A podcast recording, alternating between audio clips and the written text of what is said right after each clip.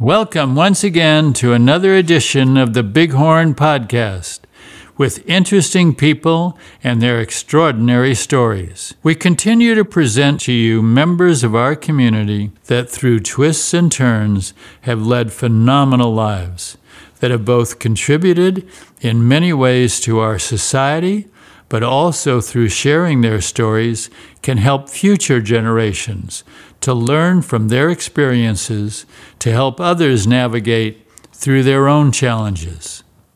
I hope that you continue to enjoy these stories about your neighbors and friends that make up our fantastic community. We want to again thank the following people whose support allows us to bring you these broadcasts. Leeds and Son Fine Jewelers, who, while being part of our community for over 75 years, also supports so many of our charities and events within the Bighorn community and the entire Coachella Valley. Bighorn Properties, who provide unparalleled service for your real estate needs that is based on their over 30 years of experience handling exclusively the special aspects that make up the unique qualities of our Bighorn community. All of their energy goes into this community. Back Nine Greens, who makes works of art that will enhance your property and your golf game. Dominic Nappy and his staff will give you the individual attention to ensure your satisfaction and Corliss Estate Wine, whose award winning wines are a product of Old World techniques with New World fruits. Available for your enjoyment in both the poorhouse and the steakhouse. My name is Marty Lockman, and I have the honor to continue to talk with the great members of our community that share their stories with us in a way that gives us all an appreciation for the people that make up our family here at Bighorn. Today's guest is Jeff Hatfield, who, with his wife Janet, have been part of the Bighorn community since 2017. Jeff has had a varied and successful career and I believe his involvement both in business and the academic community will give us some great insights into many of the issues we have faced in our recent history and look forward to what lies ahead. But let's let Jeff share his story, which starts in Indianapolis. Jeff, thanks for being here. It's a pleasure to be here this morning with you, Marty. Great, Jeff. And, and again, as we have in all of our podcasts, we want to start at the start and move right on through your life. Fantastic. If you'd like, I can start uh, in Indianapolis. I grew up in a transition neighborhood, sort of not quite downtown, but not out in the suburbs either, in a 900 square foot house. Recollections I have from that time of my life quite early, I think, fall into three categories.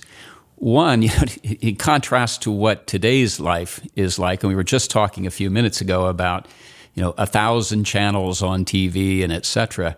Back then, there there wasn't any of that. So the first recollection I have is just it's a 900 square foot house. There's no room to do anything in, in, inside, so everything was outside. Whether it was playing ball in the streets, shooting hoops, it's Indiana. Every boy has to play basketball, running around, tag, etc just being outside playing in the dirt. That was the early recollection of how to have fun. The second recollection I have from that era, I had an absentee father. I guess biologic father might be the way to describe it. So I really don't have any memories of him. My mother was not a strong willed person, and I had a younger brother. So the second sort of impression I have from all the way back to as, as far as I can remember was having responsibility for the family and being head of household. You know, I'm just a seven or eight year old.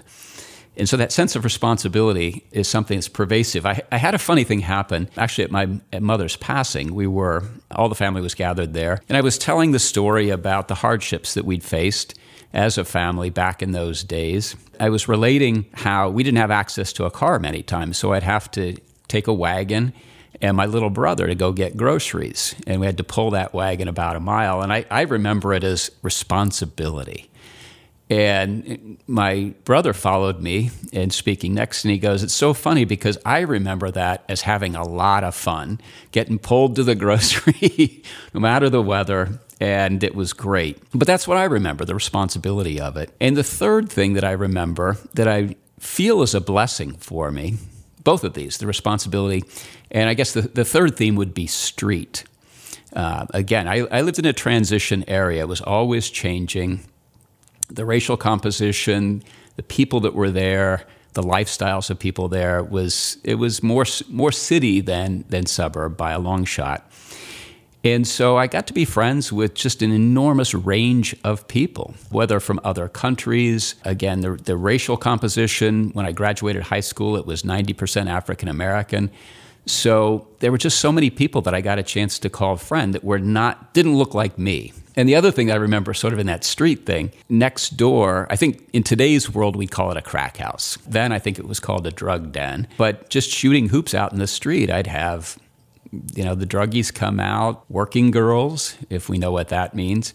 And that was the community that I was in. And, and one of the things that I've learned is not to judge people and not to put labels on people, but I've always sort of carried that innate connection to people that are more of the blue collar or even lower part of our society and great connection to them or just an empathy with what goes on in, in the life of people that struggle to make a living.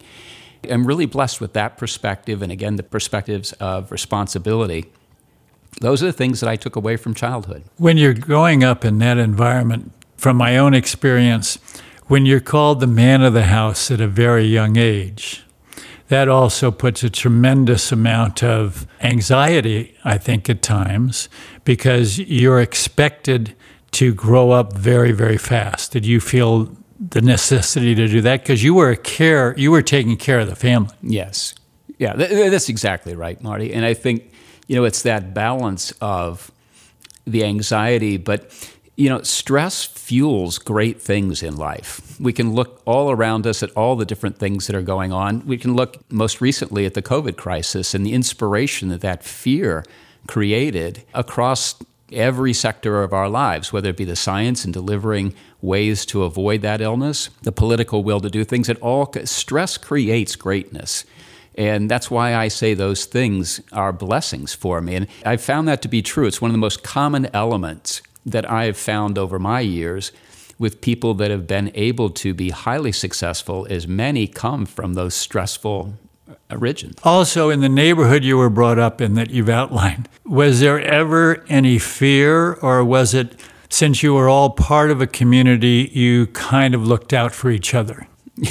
it was exactly like that. And maybe a silly story that I can relate how fear can be measured different ways. A friend of mine and I were sitting out on the curb, and police showed up on something. And turns out two sisters who lived together across the street got into a pretty big fight and were shooting at each other inside their house. And so the police had barricaded one of the sisters in a closet and wanted help moving the other sister's clothes out for a cooling off period. And so the policeman said, "Hey kids, I'll give you a dollar to go in the house and help us move some clothes." So you know, open gunfire in there and hosti- you know, hostility. You know what my answer was? Shh, a dollar? Sure, I will.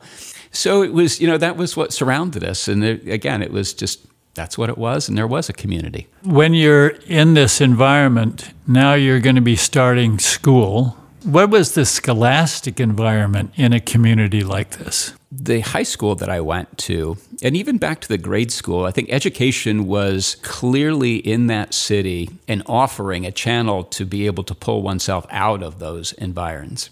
I don't remember exactly how it happened, but I was able to.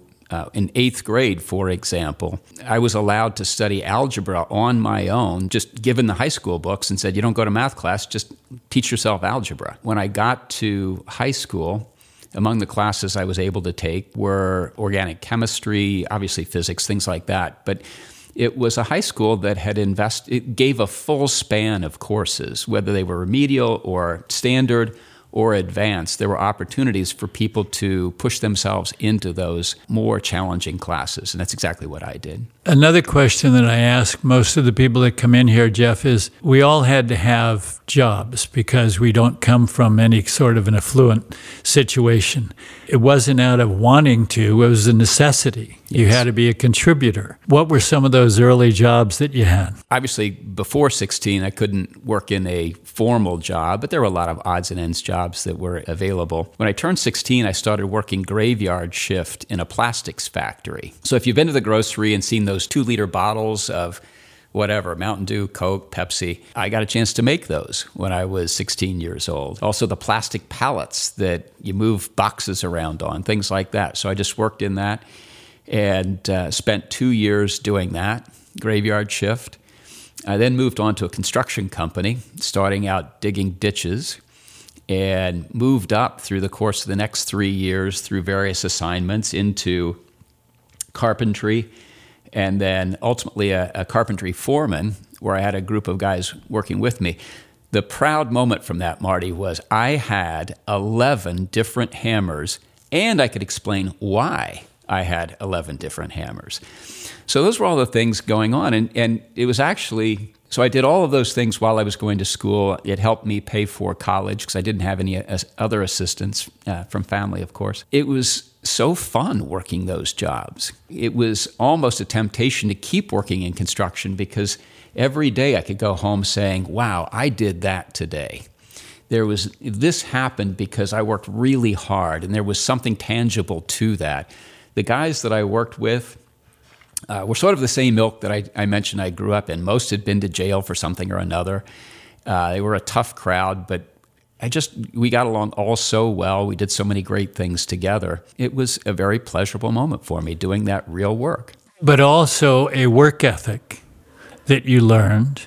But who are your role models as far as the academic side? Because we'll, we'll get into your career, but you're working as a carpenter, you're working with your hands, you have a feeling of immediate satisfaction, a job well done. But who did you look at as role models that took you to where you have gotten in the academic arena? There's not a clear answer to that question for me. My academic achievements were born out of seeing academia, seeing education as a way to uh, move out of where I was born. It was a path, uh, and a path that had to be earned each step of the way. If I were to maybe be a little bit more sort of tangential on the question, I can trace a bit of, of my commitment in that uh, back to my grandparents, who were really my idols of childhood. We got to see them on family holidays, a birthday, Thanksgiving, Christmas, etc. I can describe each of my grandparents maybe briefly. My grandfather was of the era that he participated in World War II. He was didn't look anything like me. He was really tough, strong, Popeye forearms. He had fought his way across Europe. I I don't know this is true, but it was always rumored that he was a boxer at one point in time. Certainly could shoot an awesome game of pool and hang out in the bars, have a lot of friends. So he he had that street cred also. But he was a renaissance man. He loved the arts. When we would go to his house, sometimes there would be orchestral pieces playing that he would be just sitting in a chair, eyes closed, lost in the complexities of that orchestral piece. Loved opera, loved the great classic literature pieces.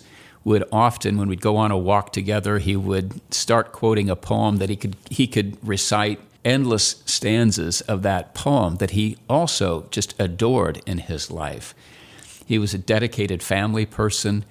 Uh, he was also always looking out for the interests of others. He was a ward chairman for the Democratic Party as it existed 40 years ago, 50 years ago, perhaps not the same as today. But you know, he was always walking around the neighborhood. How can he help? How can he serve the people that were there? So that was a tremendous idol to have as a youngster in search of you know who to share responsibility with. And then my grandmother was in total charge of the house and was sort of the manners, politeness, how to treat people expert that I learned from. And both of them shared power equally within the entire family writ large, so cousins, etc., that I got a chance to meet. they were really the defining and, and aggregating force of an otherwise sort of unconnected childhood. It was really neat. And there were a couple of great lessons, if I could share those that I, that I got. It, you know, it's kind of funny, Marty, how one little moment in time can stand out as having so much significance. One little moment, maybe just a couple of minutes. But I was doing something at my grandfather's house. He had asked me if I would help him outside, and he wanted me to sweep the leaves off of the driveway. And I'm guessing I was maybe seven years old. I could barely hold the broom. But I did it as a seven year old would do. I didn't want to do it. I just said yes because I thought that was probably the right answer. And so I probably did a, not a very good job. And so I said, told my grandfather I was done. And he looked around at the driveway. And instead of saying, well, that really wasn't very good, or allowing me to go inside, I had to sit down with him and have a talk. And he talked asked me if I was proud of the job that I did, and asked me if I thought I did a good job on it. And I responded truthfully, no. And we talked about how one could be defined by the work they do, and that it was incumbent on a person that a job worth doing, and this is the quote I remember from that moment a job worth doing is a job worth doing well. And then he asked me if I wanted to take another shot at the driveway. And of course I did, and really did as, as, as good as I could as a seven year old pushing that broom around. But it was a thought that became a defining theme for me and everything that I've done is don't commit to something unless I'm really going to put everything I can into it, to do it really to the best of my ability.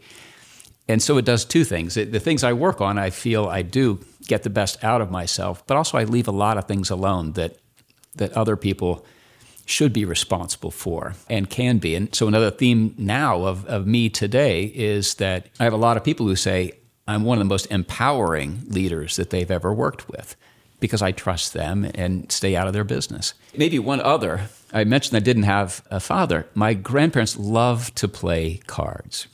And there's a card game, particularly called Bridge. If you know it, it, it's closer to chess than checkers. It's very complex. And so, again, at a very young age, uh, my grandparents were trying to get me to be the fourth. You have to have four people. So, my mother, my grandparents, and me. The way they played it, they expected me to memorize every card played every time a, a hand was dealt. And my grandfather would quiz me. Okay, what are all the cards that have been played, who played them, and then we talked about why did each person play those cards and what did that probably mean about the hand they were holding, the strategy they were pursuing. And so I don't know if that's what to thank for the very good memory that I have, but it was a discipline.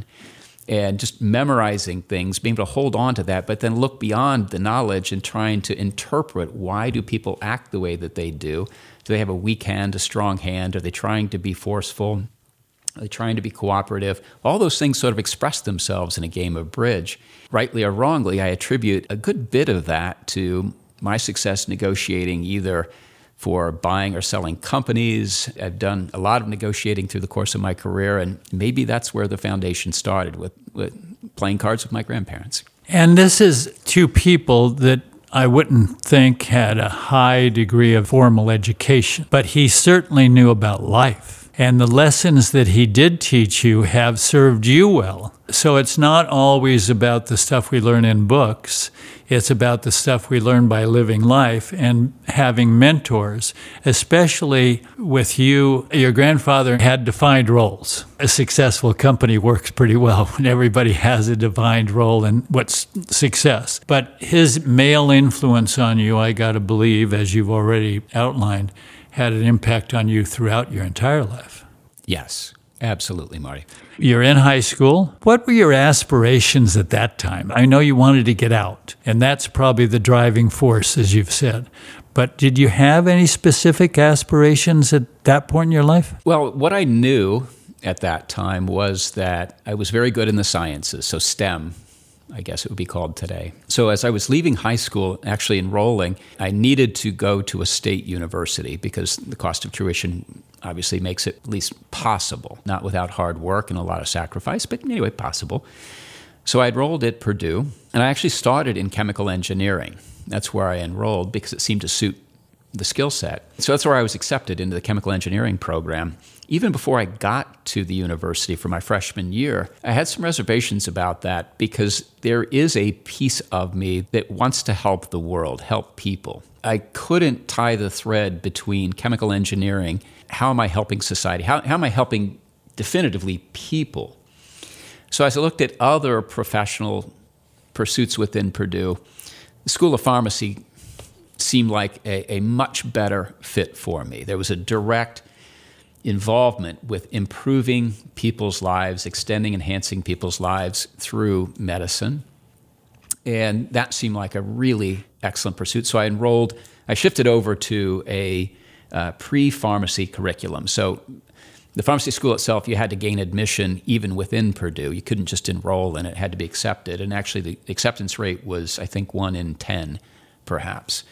But I got into that. I was accepted into the pharmacy program and then started moving through my college career, doing very well academically. But then I got to another dilemma, Marty. Pharmacy is, and particularly back in that day, I'm going to grossly oversimplify, but it was dispensing prescriptions in a local pharmacy or it was working in a hospital making up the IV bags that we see, you know, from a from a hospital set. And if I do the math on that, if I can dispense one prescription every 5 minutes, then I can help 12 people an hour, and over the course of a day, I can help 150 people. Along with that, it's not just putting a label on a bottle and counting to 100. There was counseling patients, making sure that, that they understood what to do. And I got that, but it wasn't going to change a lot over my whole career. And it was still limited, the number of people that I could see. And I started shifting over to what if I could play a role in actually discovering new drugs that could be even better than what we have available to us today? How would I do that? Where would I do that? And so I settled about halfway through pharmacy school on wanting to go into the industry, to big pharma. Now, things haven't changed a lot today versus what they were back then. Academia and business tend to be different camps. It can be a we versus them phenomena. And that was true for me. Professors that I talked to about how do I shape my pharmacy career so that I can move into discovering drugs, developing drugs, discouraged me. And in fact, one professor put it really bluntly, saying, Jeff, I'm really sorry that we wasted an admission spot in the School of Pharmacy on you. That was challenging, but it didn't change who I was or what I felt was the right course for me. And so I kept asking people until I found someone who said, you know, if that's what you want to do, you probably need to graduate here and then go get an MBA. That's what you should do.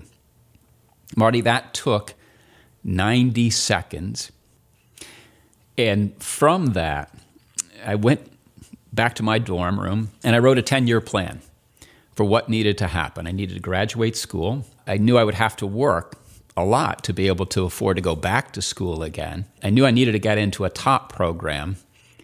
And then I knew I needed to move myself in the direction in, in, in that next company, or my first company, actually, I guess, into a track so that I could actually have an influence over discovering, developing, delivering new medicines. Marty, over the next 10 years, I hit every one of those markers. I was really fortunate. I was a registered pharmacist, so I worked two full time jobs. So I worked about 88 to 90 hours a week for the next three years, made enough money back, paid off the, the undergraduate loans, was accepted into a, a school called the Wharton School. Because I was such a rare combination of pharmacist and MBA, I was lucky to have a lot of different offers from pharmaceutical companies. Had my choice and was able to get into something really, really unique.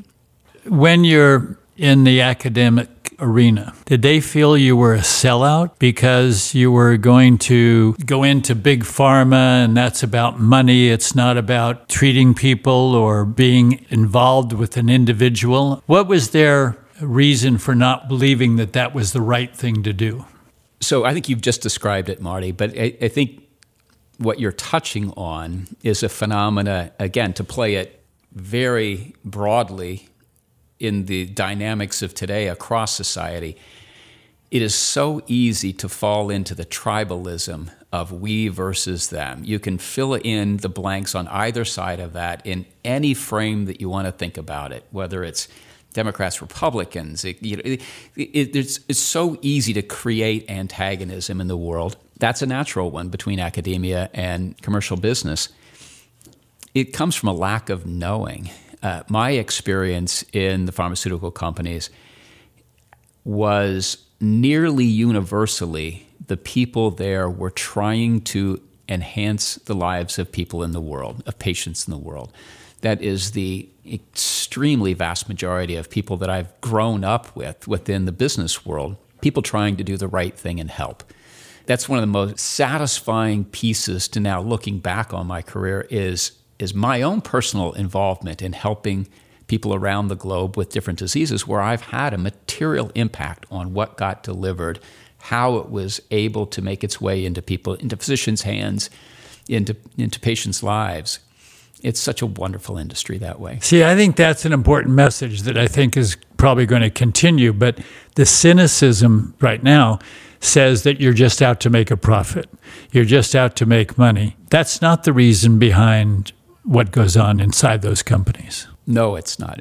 I would just say this silly thing. If the pharmaceutical industries are so incredible at making profits, since we all have some money to be able to invest in companies, why isn't that the first choice to invest in if they are so profitable?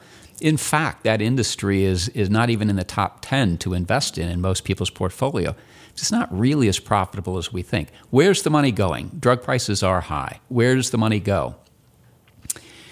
I don't know the exact number uh, but it would be measured in the 100 billion plus range of how much money gets put into figuring out the next set of advances across the full spectrum of cancer, autoimmune disorders, um, CNS disorders, depression, Alzheimer's, etc., fighting coronavirus.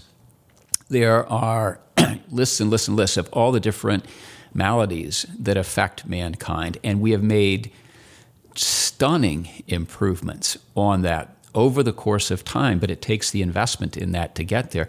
You know, it, it, this is a stunning fact, but how much, because we talk about aging, and I think we are possibly headed towards some significant changes in enhancing the longevity of the human species. That science exists, still very formative, not ready for prime time, but we're making advances there. But if, if we just look backwards in time, the average lifespan in 1900 was about 46 years old. Now the, the average lifespan is about 85, 86, 88. So the human species has doubled lifespan in the past 100 years or so.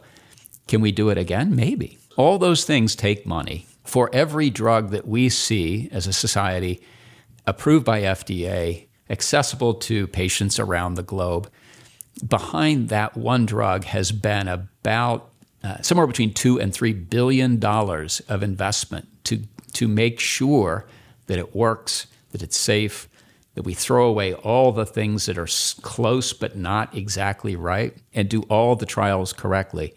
It's a bunch of time. It's 10 plus years, 10 to 15 years, and it's two to three billion dollars. And that's where those, those profits go. It's not really profit, it's money put back into research. Now, that's the philosophy when you start the first company that you've just were mentioning before. Tell us about that. How did that come about? What was that company all about? I spent the first 20 years in this big pharmaceutical company and advanced to a level, um, I think I said earlier, I was one of the top executives there. But my career path then was to move to Park Avenue in New York City in this very plush office with mahogany walls. And I thought that sounded like the worst job in the world. It was so far away to my touchstone of trying to help patients that I had to opt out. So I, I, went the opposite direction and went out into the biotech world, into a company that had, I think, about uh, just a few employees, had a brilliant idea. And this is now almost 25 years ago, was using artificial intelligence and machine learning, the very, now these would be rudimentary uh, grade school or maybe kindergarten level as compared to today's progress. But back then was an incredibly exciting, pioneering idea, applying artificial intelligence to drug discovery. And what it enabled us to do, in essence, is to construct in silico, in the computer, a model of a protein that causes disease. And we could, in fact, in, in this company, we built a 3D room with this gigantic screen and 3D glasses, just like going to the movies, where a group of scientists put on these glasses and we could go into a protein and look around and figure out how to manipulate a compound in that protein space to be able to affect its function and either upregulate it, meaning make it do more, or downregulate it, make it do less if it's causing the disease.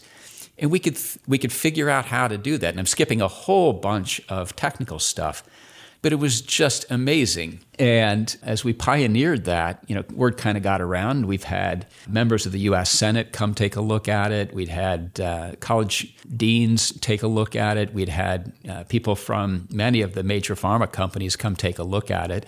And it was really successful in advancing a number of compounds in different therapeutic areas. A couple very important ones. Actually, one I'll highlight most tear jerking success that we had there there is a cancer of infants that is based upon uh, what's called a menin MLL rearrangement. And again, I won't go into the technical details of that. How it plays out is that parents lose their child at, at somewhere between two and three years of age. And there's just nothing that can be more heart rending than that. And we found a way to, to change that. And it was so exciting. I remember a moment we, we were far enough along the discovery work to take it out to a leading pediatric oncologist just to get his opinion on whether this made sense or not, whether we were on the right track. And the oncologist sat across from us. We finished presenting, and he said, I'm going to tell you what. I need you to finish these two experiments, and then I am going to the FDA with you, and I'm going to demand that they act as fast as they can on this incredible discovery because it's it's just so needed and this is so important and this is brilliant. So that that's a product that's going to get to market in the not too distant future. As I told you, it's 10 or 15 years cycle time to get these things forward. That'll be available in the not too distant future. It's no longer my company. That company was bought by a company called Allergan. And because of the, the depth and quality of the science, uh, but it was a really cool way to get started in the biotech field is to do something so revolutionary. And, and that's what I will tell you, Marty, the thing that, again, that's so exciting to me and, and why I'm so proud of the career I've been able to experience is those things have happened just routinely is finding a little magic pushing the envelope of what's possible through technology and science to be able to find these stunning differences in, in patients lives. And if you want me to i can tell you a really powerful one that i got a chance to work on. Please do some of these are, are quite simple in concept. I'm going to take the listeners back to when I was in Big Pharma. It was a company called Bristol Myers Squibb. And around 35 years of age, I was in charge of the immunology and virology business within Bristol Myers Squibb. And as part of that was the portfolio of medicines for people living with HIV. Again, my touchstone has always been thinking about the patient, the end value in someone's life. And so we were working on different things. Now, back in this time, a diagnosis of HIV positive was just transitioning from being a death sentence to maybe we can manage it. That's what it was for a patient in their, their journey. And so I was I spent a lot of time learning what that patient journey was like. I spent a lot of time with patient advocates, patient activists, opinion leaders, etc. And we were working on ways that could could more powerfully fight the virus uh, particularly to protect against the mutations of the virus. I think people can relate to that with the mutations we see going on with COVID right now. The virus wants to escape therapy and will change to be able to make itself more viable. Same thing happens with HIV. So we were working on very scientific academic solutions to an infection problem. As I was spending time with patients, a remarkable thing happened. I was at one evening dinner sitting with a group of patients and I said, Look, I've got the resources at Bristol Myers Squibb. We're really committed to this. What can we do to make your life better? Here are the kinds of things we're working on. And the person sitting next to me said, paused, looked at me very seriously, and said, Do you want me to tell you the truth? Please, please do. And he said, I, I appreciate what you're doing. I appreciate what you're talking about. But I want to tell you, my life and your life, Jeff, are really different. And this is how it's important. When I finish a work week, I go out to parties, and I might not make it back from Friday afternoon. I might not get back home again until Sunday night, Monday. Don't know. And right now, treating my HIV infection means I've got to take 20 pills with me if I want to have enough to last through the weekend. And if I've got a pocket full of 20 pills, everybody around me is going to know that I'm HIV positive, and that's going to ruin my life. So I just don't. I don't take the medicine. And so, all you want to do, Jeff, about this more powerful, better able to avoid the mutational shift, that's not what my life is. I need one pill once a day. That's what I need. If you want to do something for people, if you're serious, that's what you would do. It was just like, that's it. That's my life now. I am going to do that. And so I went back to, to the scientists and talked to them about it. And they said, that's impossible, Jeff. And I didn't like that answer, so I thought about it more. Well, what if we do this and this and this? Nope, that's impossible. Okay. Well, what if we reach out to our competitors and say, this is a call to action, we need to do it? Business development, how about that? Can we go do that? No, Jeff, that's impossible. And I was so frustrated, Marty. I was so frustrated because I'd already committed to myself that that's it. That's the moment I was looking for. That's the cause that I wanted to attach myself to. And everybody's telling me it's impossible. And so it came to a head in a meeting of a number of executives within the company. And I was frustrated. And so I kind of interrupted the meeting and I said, let me just get this straight. It's impossible. It cannot be done. Do we all agree on that? Yes. Second question Since it's impossible, does anybody care if I waste my time on it? Can I just have full license to do whatever I want? Because it's impossible. So it can be no threat. Can I just have full license and authority? Yes. So a few days later, I got on an airplane. I flew out to our principal competitor in the field of HIV medicine, a company called Gilead Biosciences. I made my case. I got an audience with their CEO and made my case of why this was a societal imperative that we had to solve. And whatever words I came up with on the way out there must have worked because he agreed, even though we were strict competitors in the field. And so we spent some time together, his lieutenant, the chief operating officer, and I walked around the courtyard of Gilead for the next several hours talking about how we would do that. And in truth, Marty, and Uh, back to the profit story, this was going to help Bristol Myers Squibb in one aspect and hurt probably e- at least equally in another aspect of our competition. But it was the right thing to do. I don't know how it would affect Gilead's, but we agreed to, to not raise any prices, but that we were going to do all the technical work to make it happen. Took another year and a half, but we produced that product, one pill once a day for people living with HIV. It became the number one selling drug globally for people living with HIV. It became one of the top 20 drugs in the world in sales because it was so popular. It solved what was really the problem in patients' lives. And that's something that I can always take pride in. The two things of I love when people tell me something's impossible because it always is. It just takes determination to get there. But really being able to have a material effect on so many people, particularly so many people that were suffering under the veil of being hidden from normal life because of the stigma, being able to really do something that mattered was so cool. Well, there's a couple of things that, as the layman, I wonder to say it bothers me might be overly dramatic, but isn't it the job of the scientific community to say it's not impossible rather than it that it's impossible? It just amazes me that that there would be a huge number of people within that community that wants to help people to say anything's impossible.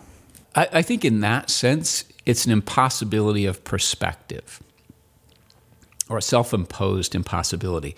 What the scientists believe, because it's what they were working on, is they've got a virus, they know it mutates, and they know their work right today is going to benefit because we can, we can cover that virus, surround that virus with the continuing work that they were already doing. We can make it so that it can't escape therapy.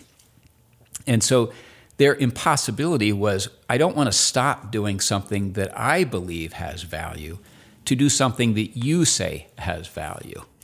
It, and that was it, really. It was the impossibility of resources, not of, of and, and it was a bit technical too. And, you know, something that is important about science is that it's easy to, to and maybe the rest of the world, it's easy to dismiss things as impossible when what you really mean is it's too hard. It seems too hard. And the other thing is, you listen to people with the disease. And isn't that just common sense? that because you can get lost in any project, you get lost in the ivory tower of, of doing this. But when you get out into that community and talk to these people, they're going to give you the feedback that's necessary for you to move forward in a positive way. That's absolutely right. It's the end goal in mind. And what is the end goal? You know, my tagline is extend and enhance human life. That, that's my personal tagline. And so it's having that as the perspective of the end goal and not getting caught up in the steps in between or, or, or smaller chunks of that that I think is important. So, another question from my naive perspective. Talk to me about why it takes so long to get a, a solution to market. Because you said it takes 15 years. Well, that's 15 years that is that bureaucracy? Is that part of the science? Why does it take so long? Yeah, combination of things let me try, and, and you stop me, Marty, if it gets if it gets awful. I'll try and just outline what it, how does it what what does it take to actually discover and, and develop and deliver a drug. So it starts with identifying a protein, something that causes disease. We have to know the starting point first before we can get to a finish line. Right now, I would tell you, we as a global life science community can solve about 10% of what we know causes disease. 90% of the proteins, the targets that cause disease, we know they do. We know it definitively. We can't do anything about it. Those are called undruggable targets. It's 90% of what we know. So, picking one of those targets that hasn't been solved we have to figure out how to actually interact with that protein. Or and there, there are other therapies, gene editing, et cetera, that is going to be outside of what I'm describing. I'm just talking about a pill that shows up in your medicine cabinet. So we have to figure out how to interact with that. We have to find a way to grab onto that protein. A protein looks like, if you want to imagine something, you've seen a sponge come up from the bottom of the ocean floor with all different contours, all different little crevices on it. That's kind of what a protein looks like in our body. And every cell can have tens of thousands of protein, different proteins in it, doing different things that keep us alive and keep us healthy. So we're trying to figure out how to interact with that sponge. Well, even finding one thing that can attach is hard. And then we're trying to find something that attaches and then alters that protein's function up or down. So we may, as an industry, and this is certainly what I do all the time, it may be that we try 10,000 to 100,000 different chemical structures to try and find the one that interacts. And it's very complex, and there's so much more to it than what I'm describing. But let's just say we start with an infinite number of chemical structures, try to get down to something that's perhaps reasonable, and maybe from 100,000 we can find a couple that will sort of do what we want. And then it's a battery of tests that move up in increasing complexity from just interacting with chemicals or proteins, eventually moving their way, if it looks really promising, into animal studies. And then so many fall out because it actually doesn't work when we get to animals or it's not safe. And then as we move that along, it's higher species of animals. And then ultimately, if we've gone through, let's say now, five years of that work, of every day working trying to find it, and it's seems to be safe in animals. Then we start moving into the regulatory environment. I would say two things. The pharmaceutical industry, I believe, is the most regulated industry in the world. The second thing I'd say is, and that's a really good thing. It, we need that regulation. We need the standardization to make sure that, first of all, we do no harm and that we actually do deliver the benefits that we anticipate as we start designing these things. But then the clinical trials are very stepwise, it's very stage gated to ensure we never get ahead of ourselves, we never expose people to undue risk. um, first healthy volunteers and then patients. And we want to make sure it really works and it's really safe. And, and that's what takes the next 10 years. It's being careful, it's being thoughtful and reflective and interacting with the FDA all along the way, or regulatory body if it's in another country. But it, it seems slow, but it, I think it's somewhat for the right reasons. For the right reasons, Marty. Yeah. So now you've moved on to another company. Tell us about it. I'm going to sort of explode it because following the first uh, company that I worked at, I've been able to not only run companies but also be on the boards and boards of directors in biotech are advisory. So we're able to help with strategy, help with science, and they're they're sort of part of the consultancy team of a biotech. So I've had the privilege of working with companies that were in gene therapy space, uh, acute spinal cord injury company, working with multiple companies in oncology, in metabolic disorder, in aging. Uh, some phenomenal work there that's still very pioneer in stage. Some companies that, two that are particularly relevant, I think, right now. One is a company that was at the forefront of combating COVID. Uh, there are three ways that we have available to us today to fight COVID. One is to prevent it with vaccines. We all know that story. Then, for a patient that's at very high risk of getting COVID, how do we really protect them? If we have a patient that has already chronic obstructive pulmonary disease, COPD, et cetera, and is high risk, uh, maybe elderly, vaccines really not enough because people can still get COVID. So how do we protect them from dying? Because if they get the disease, if they get the infection, probably high risk of dying.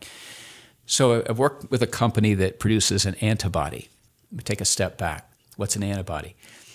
When we get a vaccine, our body's immune system produces antibodies to fight the virus. That's what a vaccine does. It's very simple. The antibodies are sort of the policemen of our system that go around and anything suspicious, they nail it. If a patient can't produce enough of those antibodies, we can give them antibodies that will fight COVID. And so this is a company that was able to lead the field in creating an antibody that could be given to a high risk individual and keep them alive. And it has saved, I don't know how many, but magnitude thousands to tens of thousands of people's lives that otherwise, had they gotten COVID, and nearly everyone has by this point in time, has kept them alive. So it's cool fields like that. I've worked in the depression field and, and et cetera, but I've touched on a lot of these. The most recent two companies that I'm working with, both I'm, I'm now chairman of the board. I mentioned earlier that there are 90% of these drug targets that we just don't know how to drug. One of them is a company that has found science uh, originating from Scripps Institute over here in La Jolla, uh, San Diego area, that sort of blows that open, that may allow us to drug a bunch of those that are today untouchable, undruggable. It's science that I'm almost certain will win a Nobel Prize. And so I've been working with that company for the past couple of years. It was actually just purchased by Bayer for $2 billion not too long ago but it has a, a huge pipeline of oncology and autoimmune uh, programs that are quite early but are incredibly promising because they're drugging things that have been on the drug discovery intelligentsia's wish list for 10 years and we're finally breaking through. So that's one really cool company. There's another one that i'm working with that works on what's called the dark genome. 10 years ago that was called junk DNA. For the DNA that's floating around in all of our systems, scientists 10, 15 years ago couldn't explain what 90% of that DNA did. So, what do they do? They call it junk DNA because we can't explain it, so it's junk. Turns out that's probably not true. Probably has a pretty vital role in many things, including disease. And so, this is a company that's on the forefront of figuring out through data sciences what that stuff is, how it works in disease, and working on, we found a few things, and working on new therapies that wouldn't even been considered 10 years ago. The, the advances that are going on in science right now are just, uh, for me at least, because that's my field, are just super exciting. I think it's super promising for the, the generations of our future. Maybe not going to be able to help me or you, Marty, but the stuff that's coming is just would blow people's minds. It sounds like it's a real turning point. We used to do things in 10 year increments, or we used to do things in 20 year increments. It sounds to me, on the things that you're working on now, every day you see new possibilities. 100% true. It's so exciting. I wish there was a way to share that with everybody, maybe a little bit on this podcast, but, but it, it's a very promising and bright future. Well, at least it's very optimistic. uh, and, and that, with health, that's always extremely important. I mentioned early on that you're also involved in the academic arena. When we talk about these breakthroughs, there has to be people uh, that are involved in that, a new generation. Uh, tell me a little bit about your experience. I know at Purdue you're involved in, in the academic arena. Tell me a little bit about that aspect. Sure, Marty. So I made the comment earlier about my experience with one professor who said, Hey, if you want to go into the industry, here's what you should do. That became a chip on my shoulder. And when I'd gotten to a certain level of success within the industry, I went back to Purdue and, and talked to the, the College of Pharmacy about reaching out and, and providing assistance if there were other people like me that wanted to move into the industry, that I'd be happy to help them in different ways, including sponsoring them. Turns out there were a handful of people, and we really started thinking about it. We decided to create a novel program within the College of Pharmacy. I became a faculty member, an adjunct faculty member there, and I designed a course that is entrepreneurship for the doctoral students there. And so that consists of a three month rotation where they actually leave the college and, and come physically come to work in whatever company that I'm involved with, or one of the companies I'm involved with. And so, what I do within that program is number one, to expose them to what the industry is, because it's not easy to get a picture of that when you're back in academia. So, they get a chance to see what life is like, really discovering drugs. And the labs that that we have access to are far beyond what academia has access to. So they get to see really modern, advanced equipment, advanced approaches to discovery of drugs. So that's part of it. And we rotate them around through chemistry, biology, analytic chemistry, pharmacology, regulatory, et cetera, CMC, to be able to get a, a broad range of experience so they can find what's right for them. So that's one aspect. But we also do a lot together working on their leadership they're forced to pick projects, present the projects, to think. Academia has taught them to memorize and to recite, less so how to problem solve and how to create. And so that's the focus of the three months. Students have gone through that, and it's been a remarkable transformation, particularly because one of the things that each student has highlighted to me as they've gone through the program is each step of the way, I'll start a session with them saying, Can I give you feedback? And it's important that I ask permission for that first. And they all, so far, have said yes. And then I give them very direct feedback. And that creates the boundary moment because that typically doesn't happen in academia, at least what I'm experiencing. It's very challenging for them, for me to say, This was done really, really well. This is such and such, but this really wasn't good. This will never cut it when you move into the real world and you have a job. Let's talk about how to work on it. And people feel frightened by that direct feedback, virtually always. But it also becomes the bonding agent between me and the students that I've been able to work with. So much so that my students have become almost an extended family with them. I, uh, get invited to all the weddings. You know, now 10 years into the program, when somebody changes jobs, I always get the phone call beforehand hey, how should I think about this? It's really been profound. And when I started it 10 years ago, they were f- five or six students. They all competed for two slots. Now it's 40 or 50 students that are really interested in it, and the competition is fierce to see who gets the rotations with me on a yearly basis. And I've been able to do some other seminars and fly students to Boston to be able to get that, that bigger sense for the students I can't actually work with. It's compounding every year, and it's becoming more of a thing. Even beyond Purdue, we're starting to get recognition in other universities of what a cool program Purdue has. So that's one way I do it. The other way, I'm not exactly on faculty at Harvard Business School, but I am a, a formal advisor in a fellowship program there. And so this takes students uh, who are graduates of Harvard Business School, not yet moved into the business world, who have a passion for life sciences, and they're able to reach into Harvard and find technology that they're interested in or work with a professor there and start a company. What I do there as the advisory board is pick the fellows that get the scholarships, and then each year, the advisory members get one student and we build a company. And so I'm in my, I'm approaching my fourth year of that. We've had incredible success. My first student found a brand new and really interesting way to make radiation therapy in cancer way more effective, and that's moving along. My second student had this brilliant idea with the advent of 3D printing of can we 3D print eardrums for people who have lost their hearing? Turns out we can. She founded this company, and while we were working together, that company was sold. It was such an awesome idea that a big company stepped in and bought the rights to it before we'd even really gone much further than proving we could do it and forming the company. The third student is working in lipid metabolism in cancer cells and seeing if we can short circuit that, basically starve cancer cells to death, and getting ready for the fourth student. But these, um, it, I won't say kids, but young professionals are so determined, so talented, and so full of commitment.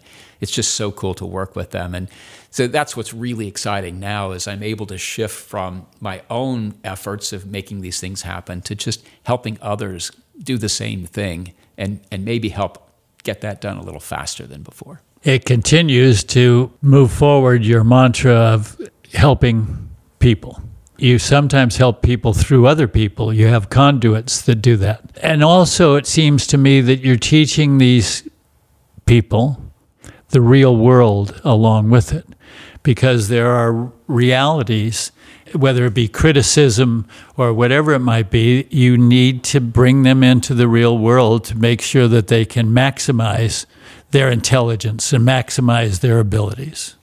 Exactly. Tell me a little bit about in education. I'm going to go all the way back to the start carpentry, the things that you were involved in. There's a place for both of these in academia, don't you think? I mean, again, the people that are going to solve a cure for cancer, but also somebody that builds a cabinet. Give me some of your thoughts about academia as it stands right now, because not everybody should get into debt going to college. Some of them should be doing trade schools. What's your feeling about that aspect of it? So I'm pretty outside of my spectrum of competence by even commenting on this. Um, but just as a person, I think you're absolutely right. And I'll actually borrow the words of, of my brother in law, who is a high school teacher. He lives in Georgia.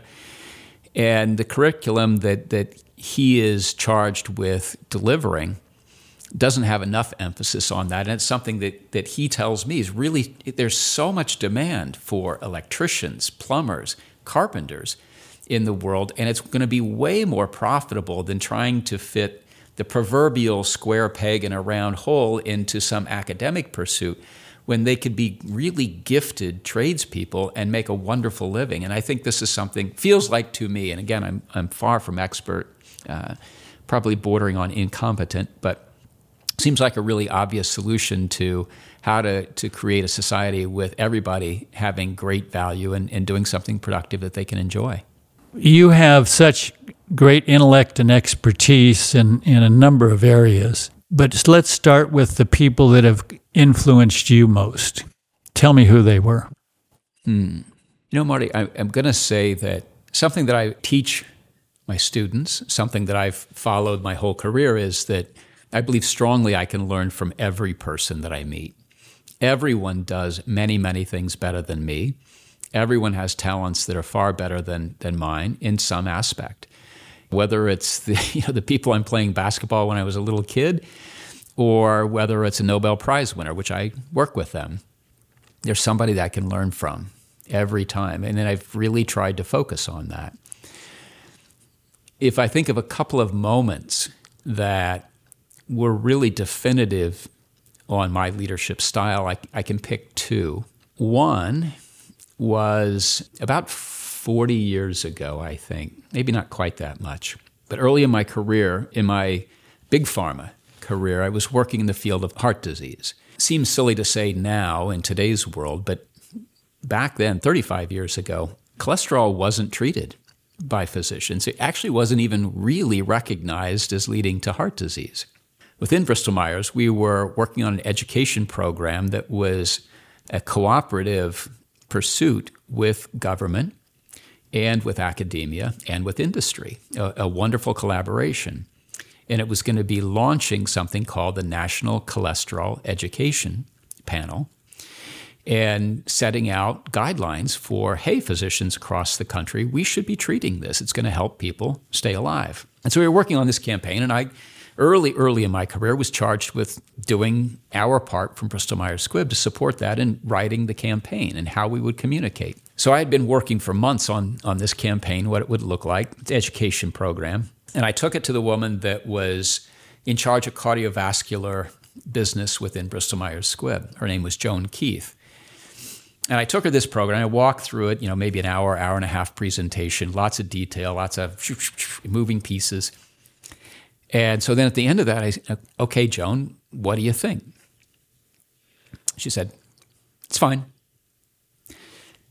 Fine? What, what do you mean it's fine? You know, I, we've been working for months on this. We just presented it for an hour, hour and a half to you. What do you mean it's fine? And again, sort of like my grandfather, instead of just a quick answer, she goes, Jeff, let me spend some time with you for a second on what my job is. Now, let's say, Jeff, that there were 10 different things you could have walked in the door and presented to me. Of those 10, there might have been two that were really brilliant, really amazing, really impressive, that I would have wanted to put more resources behind and really just run with. And I would tell you that. But that's not what this is. Now, Jeff, out of the 10 things, there probably could have been three things that you might have developed that were in good faith and made sense to you, but wouldn't work or would be a problem. Three things. That's not what this is. You're fine. You're in the five things that are fine. It's not my job to tell you how to improve it. It's not my job to do any of that. What I'm telling you is it's not one of the top two and it's not one of the bottom three. It's fine. Go do it. And my two takeaways were I'd never thought of a leader having that perspective of it's not her job to tell me how to do the job. My job. It's her job to do different things. So that was one. And the second thing was just walking out of that office with steam pouring out of my ears. So, what do you mean I did fine work? I want to be one of those top two. So, you know, I called the whole team back together and said, We're throwing all this out and we're shooting for one of the top two. What would it look like to do one of those top two? And we went to work and blah, blah, blah, blah, blah. And the rest of the story is, you know, came back in another month later and she's got, This is really, really good work, way better than before. But the lesson was, what is the job of a leader? It's not to do the subordinate's work. That was one really influential, and I would say again, sort of defining to this feeling that uh, um, I am an empowering manager. I've gotten that feedback over and over and over again through my career. The other one that that is was a moment that was the emotionally most powerful moment I've ever experienced in my career, other than helping a patient and, and getting that feedback of, of literally saving someone's life. But from a leadership perspective, when I was 34, 35, uh, I ran New England states for Bristol Myers Squibb. We had just finished up a performance review cycle, and we had done just sort of a silly little thing of mapping. We measured people's objective performance versus what they were supposed to do on, you know, from low to high. And then we measured how did they act? What were their values? Were they a huge team player? Were they trying to help others? Very innovative, so values was the other axis. And we just plotted little points on a graph with a few hundred people. So that was I, I had that right in front of me. I was in my office. Into the office walks this guy who was the number one objective performance, number one in values. He's this far right outlier on the chart. So I rush over, his name was Steve Cuneo. I rush over to Steve and say, Hey, Steve, you know, we just did this exercise I really want to get your feedback. You know, here's objective performance, here's value. Where do you think you are? I didn't think I asked a trick question. Steve looked at it and he looked at it and he almost had that lost feeling that he didn't know what the answer was. And so, after what seemed like a really long time to me, maybe it's 30 seconds, he just pointed to the dead center of the cluster and said, I think probably there. Steve was a 55 year old man that had been doing his trade forever. The new uh, people that joined the company said, you know, who stands out most to me is this Steve Cuneo. He's, they called him the senator. He was so polished, so wonderful, so helpful. I said, Steve, let me tell you, this is you, this dot way up here, the top performer. Let me tell you why you're the top performer. Let me tell you what you do. Let me tell you why you're so great and why everybody loves you. And I just want to tell you, I really appreciate that. Marty, what do you think happens with that guy? 55 year old, super polished, the best at his trade. Everybody knows it. He starts crying. He breaks down crying in front of me and says, Jeff, nobody has ever told me that before. I didn't know. How does that happen? How does somebody be that great and not know it to the level that he would that it would break him into tears by being told that he was wonderful and we so much appreciated him. And it kind of dawned on me that the easy thing to do is tell people what they don't do right. The hard thing to do is acknowledge people truthfully. It's one thing to say, hey, you're great. It's another to say, this is why you're great. These are the things that you do specifically that matter. And watching him break down in tears made me realize the power of feedback, of positive feedback, not just coaching feedback, and how important that is to people succeeding. And I think what we'd find is if we focused more on the great people, as opposed to trying to fix problems all the time, we'd probably get a lot further along.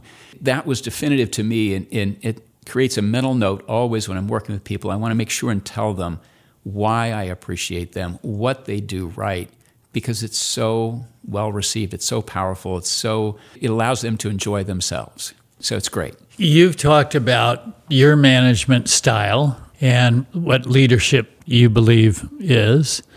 What do you look for in the people that you work with? It's probably evolved over time, but I, I do have two things that I tell anybody that starts working with me. These are the really important ones. I believe in really transparent communication. We can't fix challenges, we can't face risks as a team unless we know them. And if we hide the things that go wrong or hide risks, we're just living in a fantasy world. So, my first thing that I talk to people when we start working together is there are no surprises. Bad news is fine. We'll work on it together. There are no surprises. Don't ever let me find out about things that are in your shop from somebody else. You've got to be the first person to tell me because otherwise we just can't work together. That's one. The second one is if you agree with me a lot, I can never trust you.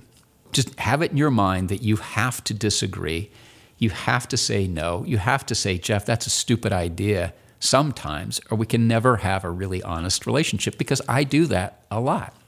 One of my strengths is I'm very creative. Hopefully, 50 point something percent of those are good ideas, but I guarantee that high 40s are stupid ideas. I need all of us to say so. I can turn that around, Marty. There was one moment back in my big pharma days where the president of the US for Bristol Myers Squibb took me and one other person out to lunch and said, I'm about to launch a really brilliant idea. It's going to revolutionize everything. And he walked us through it over lunch and then goes, What do you think? Now, you and I talked earlier about, you know, the safe thing to do is say, hey, great idea, because it doesn't put you in personal jeopardy. I couldn't do that. And I said, Mike, that's the dumbest idea I've ever heard. And the other person goes, Mike, that's never going to work. You're going to go down in flames on that one. And again, because you know emotions are powerful. Mike, who's president of the U.S. for Bristol Myers, gets a little teary-eyed. He stares down at his plate over lunch for a long period, and he goes, "That's why I went to lunch with you two. I needed that. Thank you for saving me." And we never did it.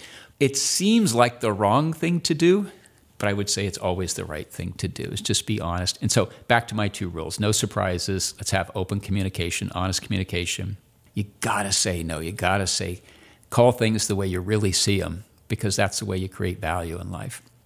Great advice. Great advice.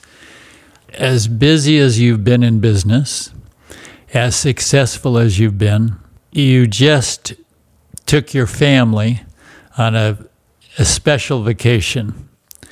And I know balance is also important, and your family is important because we've talked about this to a number of people on the podcast. For us to succeed, we have to have a support system. We have to have people that are on our side that are going to understand the sacrifices we make and make sacrifices with us. So this was a culmination, I think, this recent trip.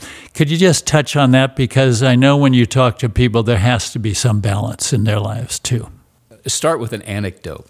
When I was in Wharton at grad school, the last professor, and he knew he was the last professor that was going to speak to us before we graduated, said, I'm going to tell everyone something really important right now, and none of you are going to listen to me. We've got the ground rules out there. Think about people that you know that have retired and how many of them say, Wow, I wish I would have spent more time with family along the way? We all know that. Yeah, okay. Ask yourself this How many people do you know that retired that say, Wow, really wish I would have spent more time at work through my career?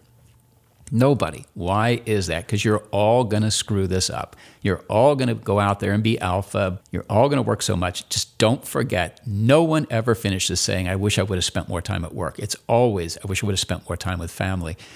And it was nice. Nobody listened, I don't think, but at least it was sitting in the back of our minds. It certainly did for me throughout the course of my career.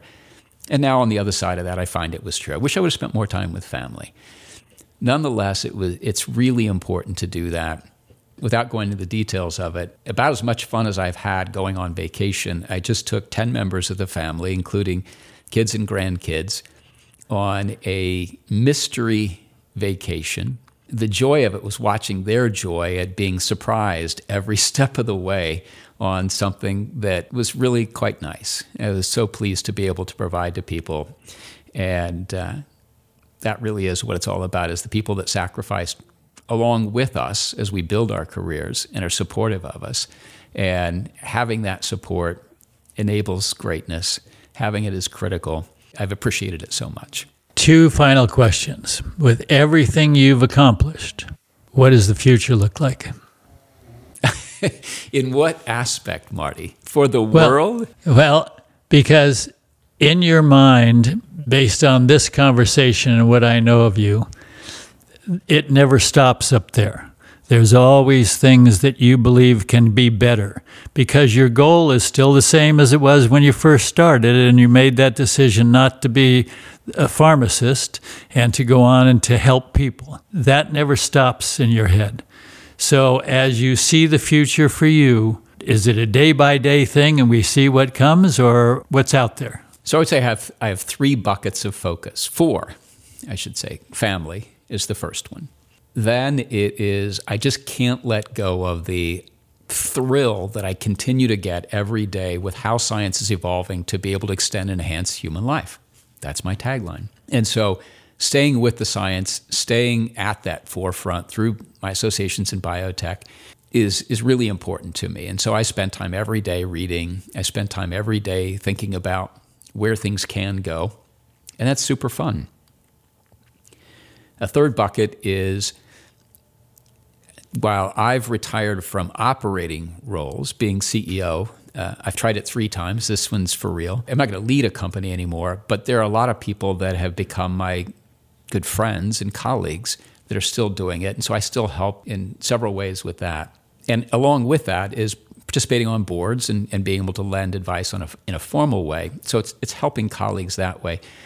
And then there's a fourth bucket, which is the mentoring stuff. I continue to be on faculty at Purdue, and I'm going to keep doing that, the Harvard Business School thing. And then I also have situations where I've been brought in to help a brand new CEO who comes from a science background, who is a first time CEO and needs to learn how to manage a big organization, how to manage a board, how to raise money from venture capital to be able to fund the work that needs to be done, how to interact with uh, the government, et cetera, where I've lived those. I've got the scars to prove it. And in some ways, I can short circuit the learning trail by helping them just walk through their most pressing issues. And so I'm doing quite a bit of that. friends here are teasing me, saying, I thought you retired. You're still working all the time. Well, I don't know that I can separate out who I am from what the future will hold, but it's exciting, and no matter which And the way. intellect doesn't retire. You have these ideas and ways that you can be helpful to the bigger community. Last question I ask everybody What would you tell the 20 year old Jeff Hatfield? Well, I know that you ask that at the end all the time, Marty. And I thought about that, and my answer is nothing. Because the thing I would be most tempted to say is the fear that you felt along the way, the challenges that you faced along the way, the, the tough situations. I'd be tempted to say, don't worry, it'll all be fine. But that would be terrible advice. There is a vulcanization, a, a steeling that comes about by facing those challenges and not knowing the outcome, but working as hard as one possibly can to be able to overcome them. That I fear if I if I did give that advice and if it was taken, changes the outcome. I wouldn't trade any of the challenges that I've experienced, any of the hard times I've gone through. I really wouldn't trade any of those away. And in fact, I often reflect on where I came from to keep me grounded in what the future will be. I don't know. I don't have a good answer for that one. Jeff, I really want to thank you for doing this today. I think it's been very, very informative for sure. But it's also given us some insights into some aspects of what we've dealt with on the surface, anyway. I know there's a lot more detail to it and what we can expect in the future. I think, too, from talking to you, I really respect that you've always been true to your goal. That's never varied. How it happens may vary. I think there is advice that one can give is to be true to yourself and to always be working towards what you believe your ultimate goal is. But thank you so much for being here. Thank you, Marty. It's a great pleasure to work with you on this. Thanks. Jeff, thanks for sharing your experiences. It definitely has been informative and enlightening to us. And thanks again to Leeds and Son Fine Jewelers, Bighorn Properties, the ultimate authority on the Bighorn community. Back Nine Greens, who can give the outdoor area of your property some real art. And Corliss Estate Wine, whose wonderful wines are available for you at our facilities. Enjoy a glass or a bottle of their fine wine soon. I appreciate you listening, and I look forward to sharing another edition of the Bighorn Podcast with interesting people and their extraordinary stories very soon.